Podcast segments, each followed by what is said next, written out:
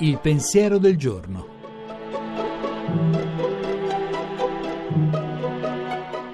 In studio Alessandro Zaccuri, giornalista di Avvenire.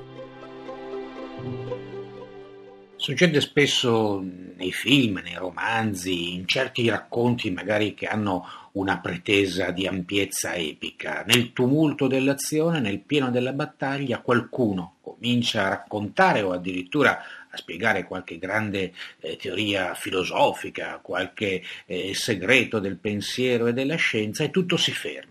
Per pagine e pagine, per minuti e minuti è come se il mondo attorno non esistesse più e noi seguiamo questa spiegazione, seguiamo questo racconto nel racconto, seguiamo questa rivelazione. Succede nei libri, succede nei film, non succede nella realtà, o meglio succede di rado, potrebbe succedere più spesso, potremmo eh, provare anche eh, nel, nella concitazione delle nostre giornate, nella fretta che ci insegue tutti, a ritagliarci dei momenti in cui se non abbiamo un buon ascoltatore raccontiamo a noi stessi qualcosa di importante, qualcosa di vitale, qualcosa di decisivo. Potremmo provare oggi, potremmo cercare un momento di pausa, un momento di silenzio, un momento in cui eh, con la nostra concentrazione e la nostra volontà riusciamo a fermare quello che c'è attorno a noi. Si può provare, la vita non è un film, non è un romanzo, però a volte assomiglia.